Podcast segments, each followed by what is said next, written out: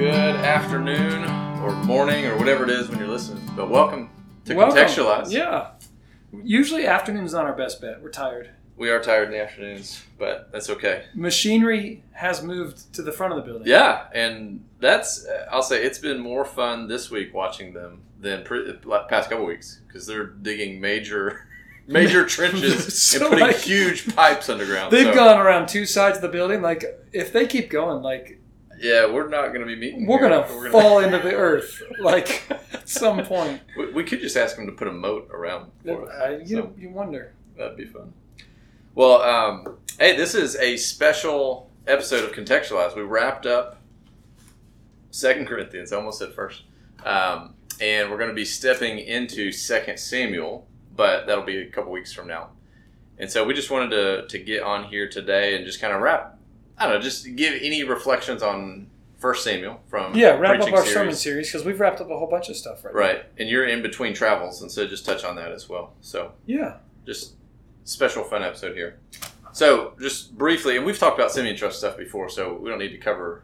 Well, we'll try to cover new ground instead of old ground. Yeah. But just you know, where were you? What'd y'all cover last week? Just yeah, so I was away in Providence, Rhode Island last week and had, honestly, I think it might have been my favorite workshop in a long time. And part of that may just be understanding the principles I'm asked to be an instructor of and feeling much more comfortable. It did happen that the individual I was supposed to be an instructor with, um, so for those listening, the Simeon Trust always sends two instructors to a host church, which we will be this fall. Uh-huh. Yeah. And uh, over the last seven years or so, I've become a once or twice a year instructor. But it's always fun to meet the other guy. Yeah. Like, who is he? Yeah. You know, different, sometimes denominational backgrounds. We might know each other, but often we don't. So I was excited to work with a guy named Brandon who had lived in Boston for eight years as a pastor and had moved away three years ago to Cedar Rapids, Iowa. Okay. So for him, it was a homecoming. Yeah. In fact, one of the nights of the workshop, he drove back to see folks in the church he'd pastored. Okay. Um, that means a lot of the guys had heard him speak before, uh, and he was a great communicator. It was awesome. But his flight got grounded. It was mechanical failure on the way out of town. So I found out the morning of, like, Jim, you're going to be leading the entire pre workshop with 10 pastors, trying to make sure we all are on the same page before the other 60 guys show Right. up. And I think that really helped me because it was kind of like, I've done that before once, but I didn't know I was doing it until about 8.30 in Charlotte on Tuesday morning Uh huh. And so it did change the workshop to feel like a little bit more leadership um, expectation. Right. And uh, we were in the book of Exodus and just talked through how do we preach Jesus from the book of Exodus, which is not that hard. Right. You have to almost try not to preach Christ Sure. Sure. Yeah. because of the way the Exodus and the way the New Testament handles the book of Exodus is so Christ centered. Yeah. Um, just he's our Passover lamb. Right. He's you know, or the Exodus, freedom from slavery. That's a picture of the gospel. So it wasn't a workshop with incredibly challenging big motifs, but it was a great workshop as far as just the types of dialogue we had with men who were either in, encouraged in their word ministry or discouraged, and just kind of. Uh huh. And they all spoke in New England accents, which was super. you gonna do that for us? No, I will not. No. I, I, my children have asked me not to ever try again. well, I, I won't venture down that road either. Okay, Uh, I have to. of- I, I have to, and then you, you're not going to lose your train of thought. So here I am, and we we pulled into the parking garage, and I told the church Sunday that I mean the first thing I heard from someone was "Park your car on the third floor," and I was just like, "Wow!" but the guy I was with had lived in Boston for eight years, Yeah. and he's a Midwesterner, and he said, "Jim." It reminds me that guy's accent was strong. He's like, it reminds me of the time I did a funeral, and the the brother who we were doing the funeral for, he was away with Christ, and but his sister did the reading, and it was Psalm 13, and she said, "The Lord is my shepherd; I shall not want nothing." And he goes, and she kept going, and of course he did it perfectly. He did it absolutely perfectly, and I'm losing my mind. And he said, "I am about to give the message at a funeral of a friend." And I can't Following that, yeah. stop laughing, but I refuse to let myself laugh. So anyway, Yeah. Man. well, let me ask you. Maybe I don't know. One question. You can, you can pick either side of this or both. I don't know. But what was either just just kind of something to share from the time in Exodus that would just be kind of short. I know you're preaching on Exodus, so don't you don't have to give that away, kind of thing. But just something from Exodus that was encouraging or helpful, or what was just something from kind of the, the principles of Simeon Trust stuff that you know that you saw in a fresh way or something at this this workshop. just something to encourage. So yeah, I can on. answer both of them, and I can do a brief. So the first one, a part of the book of Exodus, one of the passages assigned. I probably won't hit the text assignment. I can't remember exactly. It was a chapter thirty-seven, I think. It was very hard to preach. It was what would you do if you preached a text where it gave the instructions and the specifics on how to build the mercy seat of the Ark of the Covenant. So the Yeah. lid of the Ark of the Covenant. And so the guys who were assigned to preach that text, they were in our small group. And you got done, it was just instructions, you know, and the cherubim are here and the mercy seat is there. And then that was it. They're like, this is your text for Sunday. How do you preach faithfully from it? And I remember kind of saying to the guys, the two of you who got assigned this passage, this is this is like hazing. Like this is not I'm eager to see what you do. And both the pastors didn't know each other from different cities around New England. They they did such great work. Yeah. I think I was so encouraged, and I can even give an illustration. Like to think that where do we first see cherubim? Two cherubim in the, in the Bible. Yeah. Can you Genesis think of three. it? Genesis three, outside outside of the Garden of Eden. Yeah. To block sinners from access, and you have two cherubim being built overlooking the mercy seat of the Ark of the Covenant, where inside of it is the law of God, and the mercy seat is where God would come and meet with his people. It's the Yeah. symbolic place of presence, and his presence is still so holy that though it's called the mercy seat, it's being guarded Yeah. by symbolic cherubim. And then we fast forward and looked at the, the New Testament, where at the foot, well, at the empty tomb, Yeah. who meets the disciples? Right. But two cherubim, two Yeah. angels saying, He's not here. His presence isn't Yeah. here. His presence, He's He's resurrected. He's going to be with the Father, and now we know the presence is with us. So Yeah. just That's that good. kind of work being done by by guys I don't know, and just really fall, not falling in love with the gospel, but being convinced that preaching Christ and showing the people that we're called to preach to where in the text we're preaching do we see the gospel of Jesus, Mhm. and how does the Lord apply that? I mean, it just was riveting. So that was one thing That's about great. Exodus, and then about the whole workshop. I think what I would say is um, I genuinely enjoyed the lunchtime meals this time. I I get pretty overwhelmed in even sixty or seventy people. I get tired. I don't I don't enjoy one on one time, especially when you're an instructor somewhere. You just feel I don't know. You don't want to be disingenuous, but people keep asking you questions. You're trying to hurry and eat your food, and you feel bad because they're almost done eating and you're not. And but in all honesty, they're asking questions because I'm the I'm the stranger. Mm-hmm. Yeah. But the multiple lunch meals that the Lord established, the types of guys I got to talk to, they're just really good. Yeah. Yeah. For a variety of personal reasons, but Yeah. they were just Yeah. from the Lord. And I felt like they they weren't draining and they they were purposeful and they felt like part of the whole workshop. So It's good. It's great. Um, so if we if we think about us here, we're hosting our first workshop this at the end of September. Yeah. This year, which you know still several months out at this point. Um, I don't know anything that would be helpful to share in this format right now on that. I grow convinced and convicted this is a place to do it. Yeah. Yeah. Um, when we do a workshop, they'll send us instructors the statistics of those who are coming. So, like, I knew that 35% of the guys coming had never been to a preaching workshop before. I knew that 22% had went to last year's workshop, but it was their second workshop, and I knew some guys had been to more.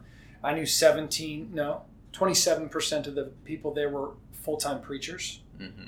I knew X percent were vocational ministry, others were volunteer lay leaders in their local church that wanted to learn to study the scriptures better. So, as I think about doing it here, I think we, we do have an area where there's different denominations represented. There are Yeah. people with different levels of theological training.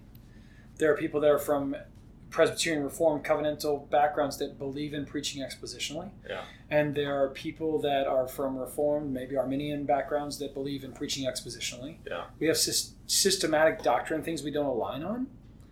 Um, and then there are people that don't preach expositionally. They preach topically or Yeah. they preach unbiblically. I don't, I don't know. Yeah. But so I think I get very excited to think that we as a church can host a place of training where I do believe in the methodology. We've worked on it here. I think Yeah. you would say the same thing. That it is transferable, and it is a real privilege to be hosts of helping other churches have pastors who handle the word with more accuracy and more gospel centered intention. Yeah. I'm I'm I'm increasingly convinced that it is a mission outlet for us. Yeah. And so uh, that's the main thing I'm saying. I'm just Yeah. very excited. But I would say for those at Christ Community to help us do it, it'll take a team effort. But it, it should not surprise others, and it certainly won't surprise me if there are a a bunch of folks from different traditions that come to study how to preach Mhm. here at our church. Yeah. That's super cool. Yeah, absolutely. And we'll just see how it goes. And it's you know something you've said in other conversations is though uh, you know there may be folks who who come to this who have different um, thoughts and beliefs about X, Y, or Z, and obviously that's going to be the case. But at the end of the day, with this, we, we all have the same tool. And it's, Yeah. it's God's word, and what He calls us to faithfully handle it, faithfully understand it, faithfully teach and preach it. And so that's, that's what these are for, is to grow in that. And so, yeah, I, I'm excited for our church. I'm excited for it personally. uh, I enjoyed the one I went to earlier this year, and excited for that. And then, uh, yeah, I think it'll be a blessing to our, our area. So Yeah. And I should say publicly, I don't know if all of our elders or any of our elders always listen to this, but I need to say thank you to Christ Community because I it, yeah, I do not take it for granted that I can just. It's not really a study week because I'm not going away just to learn. I'm actually doing some leading and teaching, and I'm not missing a Sunday, so it's not really. And I'm not with my family, so it's not a vacation week. But just to get that week away, uh huh, I am very energized by it, and I also grow in my con- conviction that what God is doing here is, Yeah.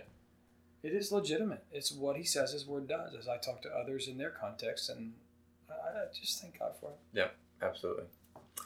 Well, um, we'll transition to our second thing here, and that's just to openly chat about First Samuel. So then I get to ask a question. All right. if you two questions. One would be, what would you say has been was one of the most either fascinating or fun parts of First Samuel to study? And the second question is, can you think of a part of the book that was just really challenging? Hmm. Good questions. Um, as I'm thinking, I'll preface with um, this was the first time I've ever had an in-depth study um, time in First Samuel. Never been part of a, a preaching series, whether listening or otherwise. Never have done like a small group or Bible study on it. So um, familiar with First Samuel, but um, yeah, this I was yeah I always appreciate getting into a book that you haven't gotten into Yeah. like that before. So. Um, my first thought, I don't know how precisely it answers your question, but we'll go with it, is I think the thing, one of the things I was most, um, about, so yeah, surprised and just uh, didn't have the knowledge of going in and, and see it more clearly now is just the how drastic Saul's downfall was. Um, I think before this, right? You obviously know Saul's not the the winner. Uh, like he's He not the not right the man for the job. Like you get that. That's that's pretty basic. But and I think just seeing that week after week, chapter after chapter, layer after layer, like man, like it. Saul messes up in some major ways. There's a lot of there's sin upon sin upon sin, and then yeah, just the consequences of that as it unravels. Um, so that was, I guess, that was impressionable um, for me in a lot of ways. It's But good. Um, it, it and that provides a lot of things to think about. Um, one, it I, I think it it challenges me to think about how does that affect Israel. You know, hey, here's here's the guy you you picked, and this is, I mean, you know, it goes absolutely absolutely terrible. Um, so that's an indictment against them, which is just an indictment against us in a lot of ways. And then, yeah, I think just seeing, uh, and you've you did this in some of the sermons, but right when someone rejects the Lord, this is this is what happens. Um, you know, it doesn't just kind of go kind of bad. Like Saul rejects the Lord, it's it's real bad. So, So good. It's not good. It's bad. right. Sorry. Yeah. So the book has a lot of unknowns in it the more we study it right Yeah. so the big picture is mostly known biblical theology wise but when you say you've not gone through a study whether hearing it even reading it or preaching it right, there's a lot of like surprise parts to it. absolutely, yeah. i felt it differently this time too because when i preached it 10 years ago in a different church I did major sections like, and Saul is chasing David, and David is still running. And I preached like four chapters, and I I don't Right. regret doing that I'm sure there was reasons I did that at the time. But to slow down and look at some of those stories that would be otherwise unknown. Yeah. I was amazed at the ways in which we could see really clear things about either Saul's demise or David's ascent. Uh huh. Either way. Yeah, and I think I mean with David, I mean another thing on him with that is, I think in in my mind, maybe some for folks listening, like you're just like, oh yeah, David, he gets to be the king, and it just kind of like it seems like this really quick thing, but dude is on the run for so long, and like, One he- of the book. yeah, like he's anointed as king. He gets to slay Goliath. Like it's it's pretty cool, pretty good day, or you know, set of days there. But then, I mean, it's years and event after event after event, and like it's a it's just a lot more difficulty. Yeah. Um, and even in his, you know, you see some of his own struggles in that too. So that was uh, kind of fresh to see see that in him played Mhm. out. Um, so Yeah, I think that the the surprises to me were, you know, I, I've been thinking about chapter twenty nine, which I had never preached before. You know, and oh, I'm sorry, chapter thirty. Um, just just to slow down enough to realize that the the theme of kingship is a very big biblical theme that goes through all of Scripture. hmm And inside of biblical themes is a category we would call typology hmm right? So David is a shadow type of the true king who is Christ, Yeah. right? So we and we've done that, whether our congregation knew we were doing that almost week after week, right? So Saul's a shadow of the type of Christ. Saul's, Saul is very dissimilar to, Mhm. and David's more similar, but still. And so, like, even just like slowing down enough to read chapter 30 when David and his men came back and their wives had been captured and Yeah.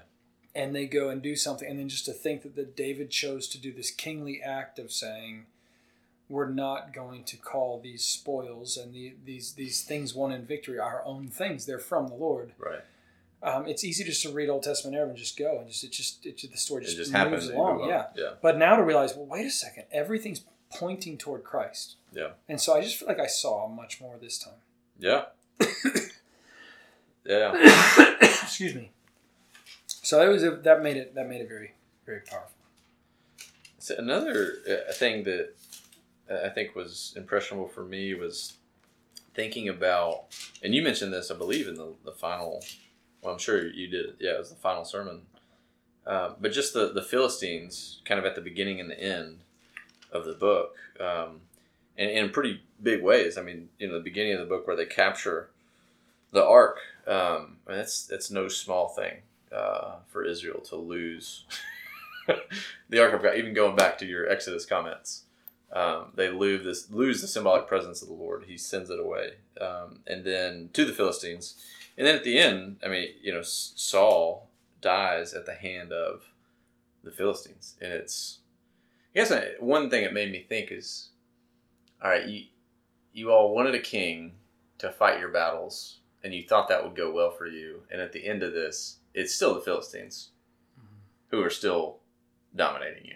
Yeah. Like, in fact, the Philistines have your king's head. Like, I thought the same thing. I didn't say this in the last sermon, but the book starts with Hannah being afflicted, saying, Lord, will you look on our affliction? And how's the book end?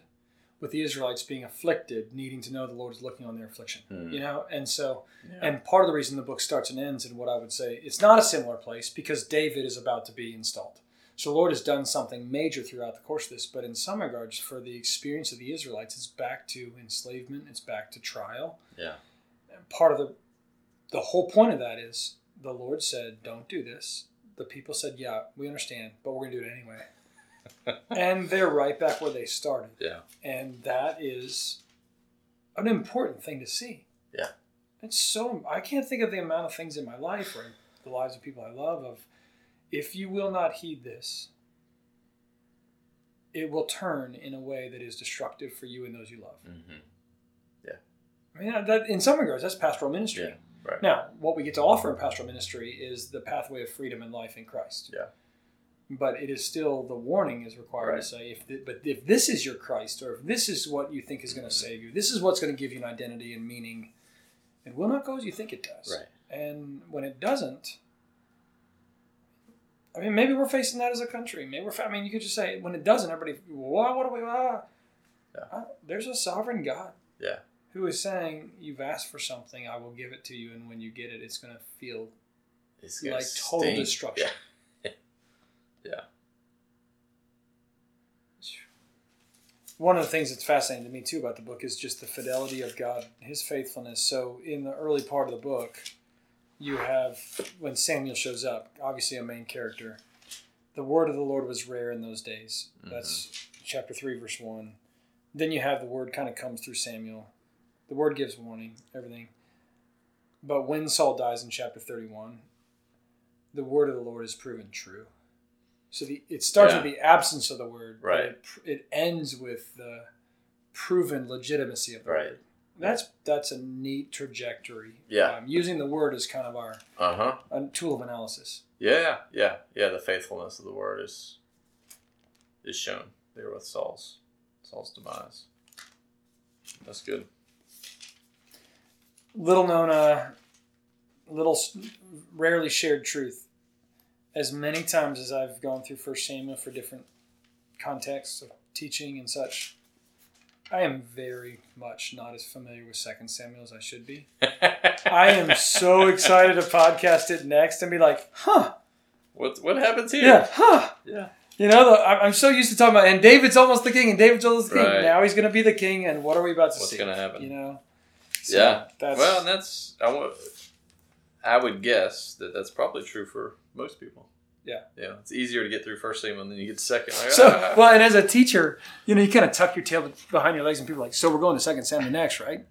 Like that would just make sense. It used to be one book; it's now two books. We're halfway in the middle of the story. I mean, come on. No, uh, oh, that'd be a good idea. Um, but yeah, yeah.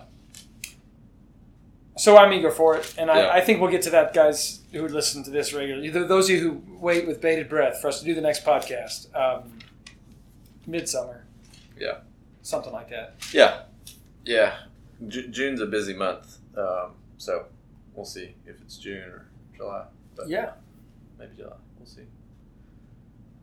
So So for those that listen, if you listen and you attend Christ Community, it'd be fun for you just to walk up to AJ, me, or me, and just be like, "Hey, my favorite part or the most challenging part of First Samuel has been," and just tell us. You don't even need to like preface it. Just be like, "Hey, you know that question in the podcast? This is my answer," because I think it's really engaging.